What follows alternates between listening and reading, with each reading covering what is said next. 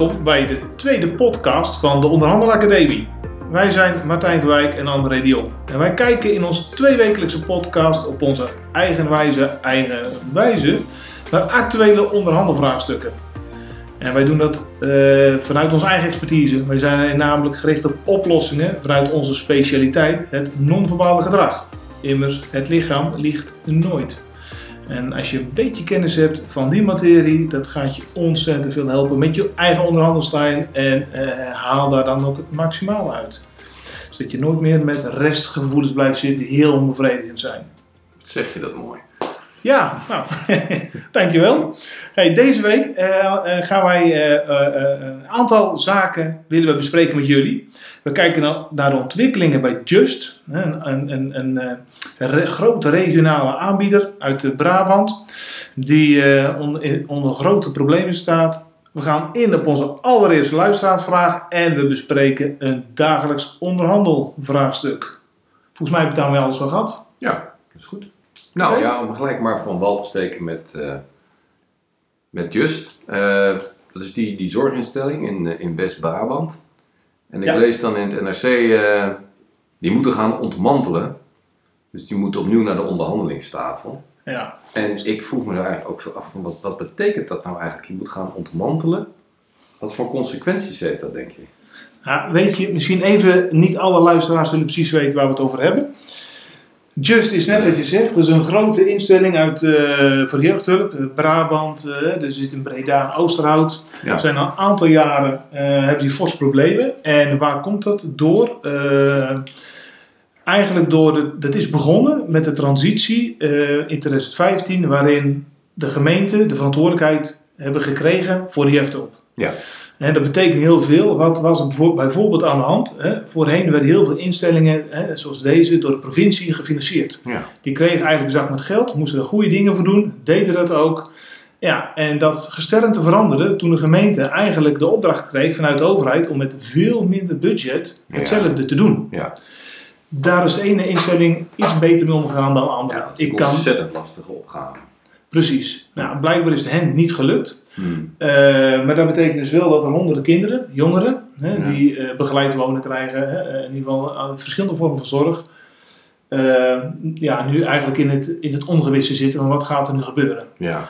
De gemeentes hebben financieel bijgesprongen en vorige week werd ook helder dat de Tweede Kamer, hè, de minister Hugo de Jonge, ja. heeft aangegeven wij gaan een paar miljoen storten om jullie te helpen. Maar Ja. beste aanbieder, beste Just, jullie moeten gaan ontmantelen. Oftewel, onderdelen moeten verkocht worden aan andere partijen. Ja. Ja. Nou, mij triggert dat. Wat dat is is daar gebeurd. Nou, dat is lastig. Maar vooral, Wat nu? wat nu? Ja. Ja. Wat gaat hier gebeuren in de toekomst? Ja. Ik vraag me af, hoe zitten deze mensen nu aan tafel zometeen? Nou ja, als je te horen krijgt, je krijgt als opdracht dat je moet, ont, uh, moet ontmantelen om weer aan miljoenen te kunnen komen. Wat voor consequenties heeft dat voor je onderhandelpositie? Hoe zit je dan in de wedstrijd? Hoe, Ja. hoe, hoe schat je dat in? De, het risico zit erin dat je eh, niet heel zelfverzekerd met gebruik maakt van je eigen ruimte, hè, Nee. dat je daar aan tafel zit. Nee. Nee, je voelt je afhankelijk, kan ik me voorstellen.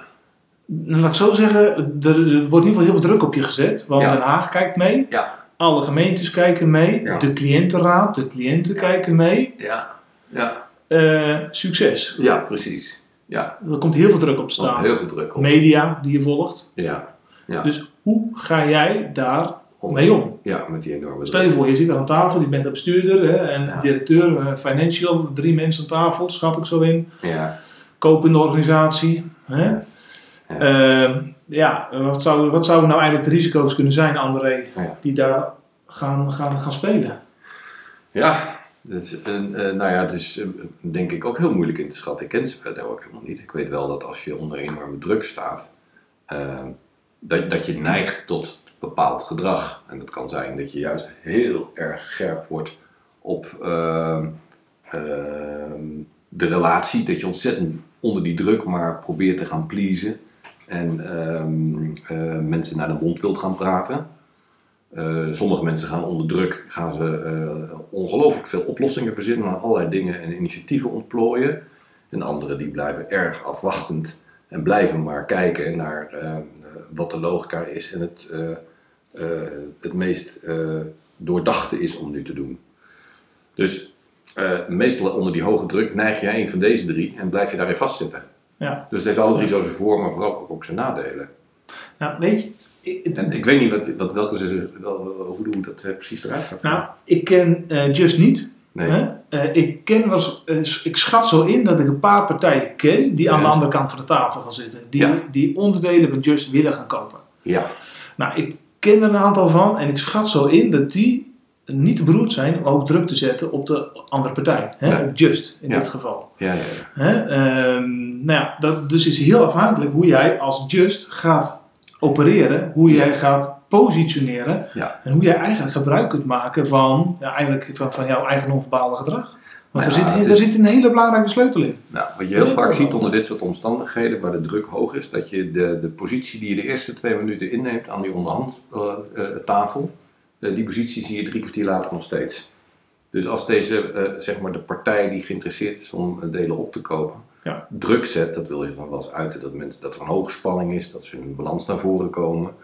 Eh, als dat betekent dat de mannen of vrouwen van Just eh, naar achteren gaan zitten en een wat lagere spanning gaan zitten en zich als het ware die druk laten welgevallen, ja, dan komt er een, mogelijk een deal uit die eh, in eerste instantie gunstig lijkt voor de kopende partij en ongunstig voor Just, maar daar, dat heeft natuurlijk in tweede instantie ook veel consequenties, omdat ze daar eigenlijk niet happy mee zijn en mogelijk wel moeten uitvoeren. Ja, precies. Dus er, is- Ja. er zit gevaar aan twee kanten. Je moet er niet overheen walsen en je moet niet overheen, over jezelf heen laten walsen. Ja. En dat uitzicht door de manier waarop ze zitten.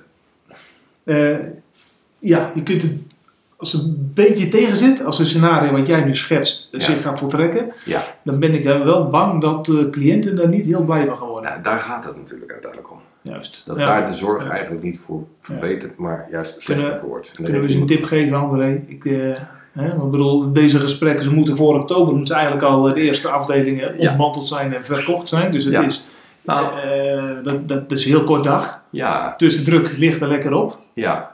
Nou ja, wat de, de tip is dat je de- aan beide onderhandelaars wees erg bewust van je onderhandelstijl. Ehm, eh, hoe je er letterlijk non-verbaal bij zit en wat de consequenties daarvan kunnen zijn. En eh, En durf dus ook de ruimte te nemen om te schorsen. nou, voor Just zeker. Ja. Ja, die, heeft, die heeft belang aan tijd en ruimte. Ja, ja, precies. Die moet zich niet gek laten maken. Eigenlijk moet hij Nee. proberen om op het moment van onderhandeling eh, eh, te ervaren wat, doet, wat gebeurt er nu met mij. Mhm. En durf daar eigenlijk ook kritisch op te zijn en, en te schorsen en te zeggen: joh, en nu pakken we even een stap terug. Absoluut. Wat gebeurt er Ja. nu met ons? En Ja. hoe kunnen wij daar onszelf soms Ja. gewoon letterlijk herpakken? Ja, je moet elke keer herijken, herpakken. Precies. Ja. Als je een situatie krijgt waarin je zo'n druk komt te staan dat jij, hè, zoals jij net schetst, de bewegelijkheid uit jouzelf gaat, dan gaat ook de bewegelijkheid uit jouw denken, dan gaat ook de bewegelijkheid uit jouw reacties, uit jouw tegenvoorstellen. Ja. Ja. Stap er even uit, Ja. durf te schorsen en ga lekker bewegen. Ja. Want dat gaat je echt helpen. Ja, Nou, als we, als, we, als we dan een tip mogen geven, dan zit het in die richting. dan zit het in die richting. Nou, Ik ben heel benieuwd, we gaan het sowieso volgen. We gaan het op de voet volgen. En het zou zomaar kunnen dat wij hier eh, in onze podcast eh, nog op terug gaan komen. Oké. Ja. Ja. Volgende rubriek. dat denk ik ook. Dan hebben we nog onze eerste luisteraarsvraag. Oh, ja. Ja, Ja, die had jij. ja, ja die is, ik, ik pak hem er even bij. Hmm. Ehm, even kijken, deze is van Steven. En Steven die schrijft: ehm, Ik heb, het is een zorgaanbieder. Hè, eh, ik heb Ja. het eerste gesprek gevoerd met een eh, zorgverzekeraar. Een verkennend gesprek voor de onderhandelingen voor 2020. ja. Wij zitten nu al muurvast. Wat ik ook probeer, er verandert niks. Ja. Vorig jaar heb ik dit ook gehad. Help. Slag. Oké, oké. ja. Ja. Wat kunnen we, wat kunnen we Steven... eh, Nou ja, we kennen, Martijn, we kennen natuurlijk niet de, de precieze achtergrond van deze vraag en, en wat daar allemaal speelt. Laten we vooraf zeggen dat het feit dat het vastzit, ligt niet zozeer aan de, eh, de zorgaanbieder of de zorgverkoper in dit geval. Dat ligt daar aardig in het midden. Nou, dat we daar maar even van uitgaan. ja. Ehm, eh, Nou ja, wat, waar, eh, wat ik hoor en de tips en adviezen die we nu gaan geven zijn natuurlijk. eh, eh, nou, we weten niet zeker of dit past, maar laat ik een aantal aannames doen. Als hij zegt van. Hij zegt ergens, ik heb er alles al aan gedaan. Of Ja, ja, Ja. wat ik ook probeer, Wat ik ook probeer. en Dus- verandert niets. ja. Nou, wat je nog wel eens ziet in die onderhandelingen, dat er één partij is die van alles probeert.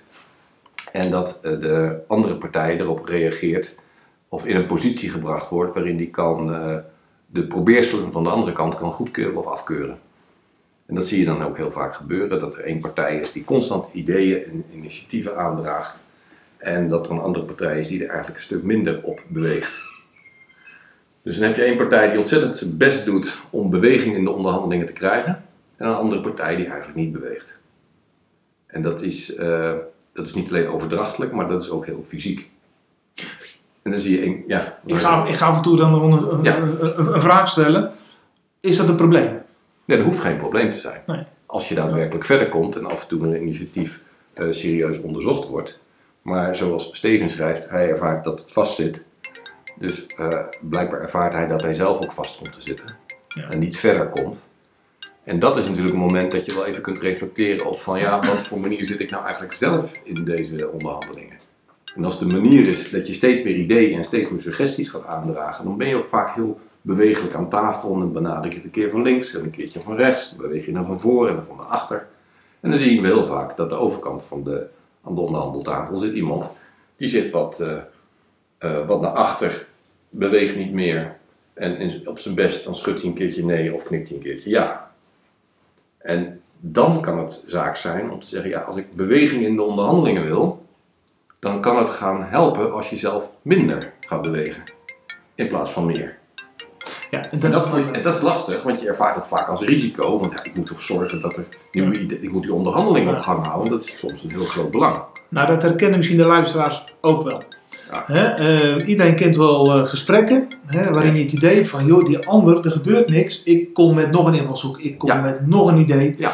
Eh, Niks mis mee. niks mis mee, maar alleen Tot dan, eh, tot je op een gegeven moment een, eh, in het ergste geval een afspraak hebt, dat je achteraf denkt van, alle machtig, wat heb ik allemaal weg zitten geven, joh. Ja, dat is ook Ik, wel gevaar. eh, ja, nou, Ja. Hè, dit, dit gaat toevallig over een, een zorgaanbieder met een, met een verzekeraar, maar Ja. iedereen herkent dit soort zaken wel. Ja. Of je een auto koopt of Ja, maakt niet uit. Hè?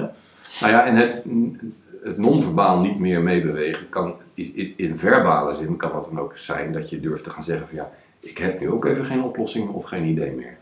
Of dat je een vraag gaat stellen en zegt van, eh, eh, weet jij hoe we verder moeten? Maar in ieder geval, dat je zelf Ja. durft stil te vallen. Die herken ik wel. Hè? Eh, eh, er zit een verschil natuurlijk, André, tussen het non-verbale en het, en het verbale stuk. Hè? Je kunt het benoemen.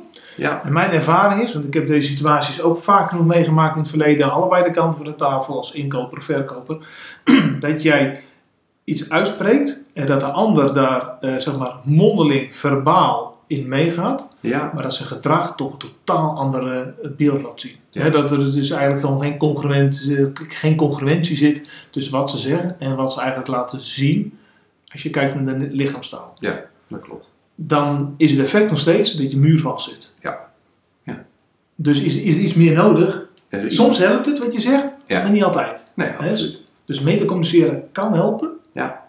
maar niet altijd. Dat klopt, dat klopt. Maar het, het, is- een mooie invalshoek blijft dat je zelf kan voelen, in dit geval van Steven, dat zou de suggestie aan Steven zijn, is ehm, reflecteer eens op hoe bewegelijk je zelf bent in die onderhandelingen. Ben jij degene die het meest beweegt en het meest, eh, meeste dynamiek eh, in de onderhandelingen brengt? Als je dat helemaal niks verder helpt, dan is het de meest logische manier om te doen, is juist minder dynamiek inbrengen. In de hoop dat er een gezamenlijke beweging ontstaat. Ja, dus eigenlijk zeg jij, wees zelf stil, zodat de ander die stil zat, Gaat hopelijk bewegen. gaat bewegen. Ja.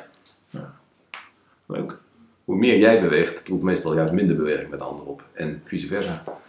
Nou, Steven, ik, eh, ik hoop dat je hiermee verder kunt. Laat het, eh, laat het weten. Ja. Ehm, en heb je nog meer hulp nodig? Ja, dan hoor het ook heel graag. Dan, eh, alleen moet je Ja. twee weken wachten Ja. voor de eerstvolgende podcast. Oké. Hebben wij nog tijd voor een nieuwe pot? eh, nu hebben we nog een vraag. Of gaan wij door naar de dagelijkse praktijk? Ehm, Nou, laten we die, de, de volgende vraag is: hoe ga je om met je irritaties tijdens uh, uh, die doen we volgende? Die doen we volgende keer. Dat wordt, Ja. dat wordt. Ja. Dan pakken we nu het dagelijks onderhandelvraagstuk. André, in de voorbereiding hadden wij net wel een heel leuk idee, het Ja. een heel leuk ervaring voor jou van afgelopen weekend. Ja, ja, ja. Ik, heb, eh, ik ben afgelopen weekend naar Londen geweest. En dan ben ik naar Londen geweest om een, eh, een kamer te huren. En voor iemand.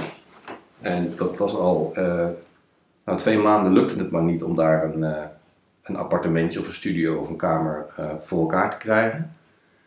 En ik heb dat wat op de voet gevolgd en het bleek dat, dat daar in Londen de mensen die die kamers verhuren heel vriendelijk en voorkomend lijken te zijn op het moment dat je graag nog even wil wachten, nog even wil nadenken en dan zeggen ze dat het goed is.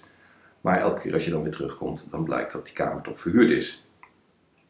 En ik ben van het weekend naar Londen gegaan en ik, eh, in de hoop dat het, eh, dat het mij wel zou lukken, waar, eh, waar zij twee maanden lang eh, niet in geslaagd zijn.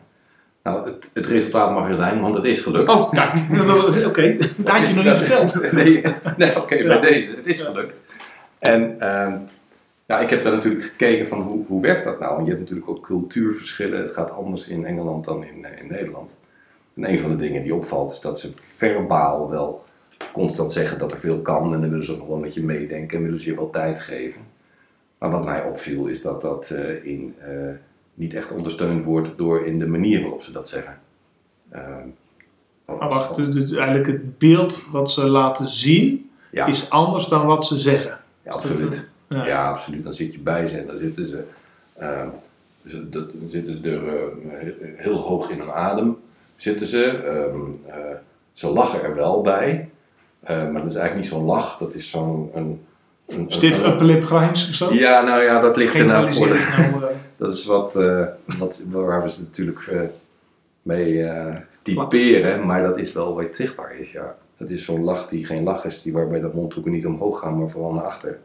En eh, met die lach eh, vertellen ze je ook dat ze eh, inderdaad best nog wel even geduld kunnen hebben tot een bepaalde dag. mhm.